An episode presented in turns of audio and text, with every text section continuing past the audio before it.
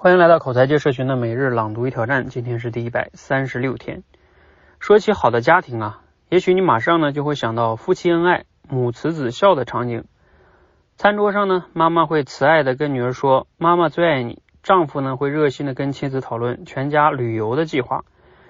这些温馨的画面呢，当然也会出现在我们的家庭生活中。但如果你觉得家庭天然就应该是这样的，那多少有一点把家庭理想化了。这就好像啊，把奢侈品当做了日用品，认为呢它应该每天都有，每个人都有，否则的话呢就是一种反常。其实不是这样。如果你把镜头呢拉近看，就会发现，即使再和谐的家庭呢，也会有很多的冲突和矛盾。那个跟女儿说最爱你的妈妈，转头啊会瞪着眼睛斥责女儿，不写完作这篇作业，你就不许看电视。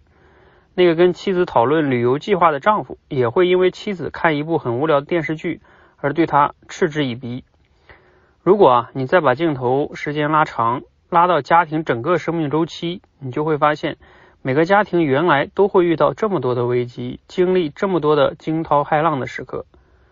有些危机啊，甚至关系到家庭的生死存亡。所以，好的家庭里呢，一定有温馨，但不能说温馨是家庭的全部。那究竟什么样的家庭才算好家庭呢？曾经有一个学员问过家庭治疗大师米纽庆这个问题。米纽庆呢回答说：“嗯，一个理想的家庭呢，其实就是一个有修复能力的家庭，并没有一个家庭是没有冲突、没有问题的。只要这个家庭具备了修复冲突、解决问题的能力，那它就是一个足够好的家庭。”你看，这很像我们中国人常说的“家家有本难念的经”。好的家庭呢，不是家里的经容易念，而是不管它有多难多难念，也会想办法把它念下去。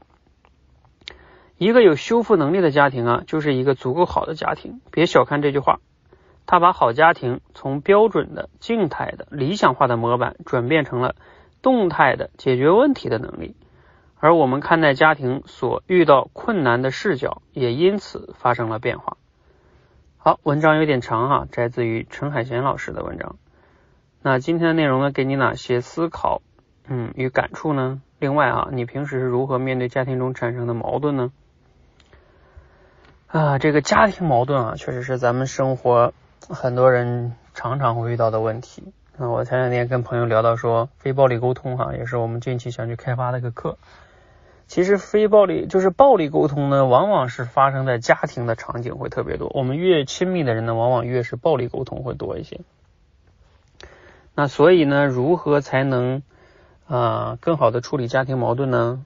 我自己的体会是这样的，就是嗯，我们首先要学会非暴力沟通啊。其实所谓的非暴力沟通呢，当然它它这里边有很多的技巧哈，我在这里就不展开来讲了。其实最主要的呢。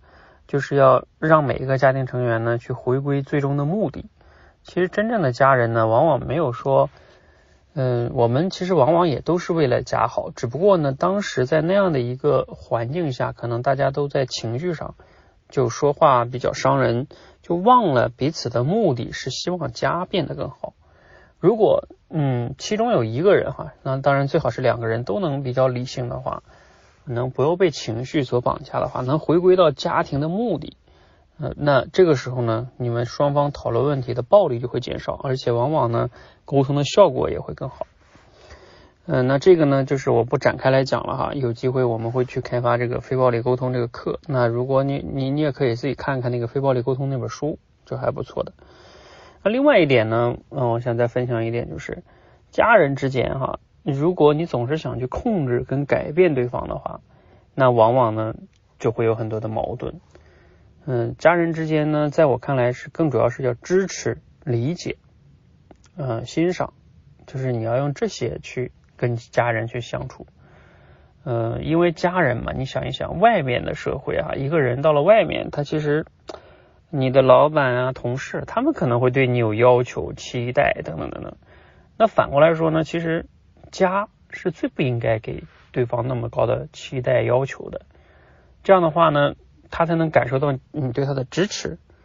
这种呢，这种情况下就是矛盾就会少很多，而且你不试图去改变对方，你自己的烦恼也会少。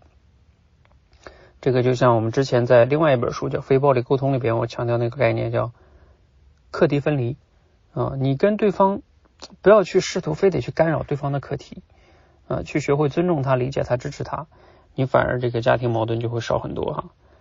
嗯，当然我今天说这些呢，无论是非暴力沟通啊，在情绪上呢回到自己的目的，还是我说的课题分离啊，是真正的理解他、支持他，听上去都是。大家都容易比较容易理解的道理啊，做起来确实不容易。嗯，但是我觉得这就是常识，就是正因为他做起来不容易，所以很多人的家庭矛盾才会多。那在这里我也说一下，我自己嗯，结婚七八年，我我我从来基本上好像是我印象中没有和我妻子吵过什么架哈，包括我跟我父母也没有怎么吵过架，嗯，就是而且我小的时候，我父母之间也没有怎么吵过架。就我想说的是，说这件事是可以做到的，嗯，就关键是你你要意识到这个认知，然后并且你要尝试去做，你不能觉得，哎呀，那家庭不就是这样的吗？不就是吵吵闹闹吗？嗯嗯，我不觉得家庭为什么非得要吵吵闹闹呢？嗯，好吧，希望今天内容对你有启发哈。嗯，好，那我们一起持续的输入、思考、输出，口才会变得更好。